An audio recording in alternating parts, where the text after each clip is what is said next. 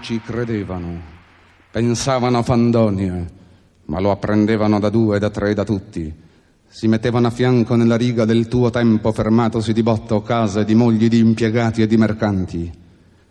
Era un giorno, un innocuo giorno, più innocuo d'una decina di precedenti giorni tuoi. Si affollavano allineandosi nell'anticamera come allineati dal tuo sparo. Tu dormivi, spianato in letto sulla maldicenza, dormivi e cessato ogni palpito eri placido, bello, ventiduenne, come aveva predetto il tuo tetrattico. Tu dormivi stringendo al cuscino la guancia, dormivi a piene gambe, a pieni malleoli, inserendoti ancora una volta di colpo nella schiera delle leggende giovani.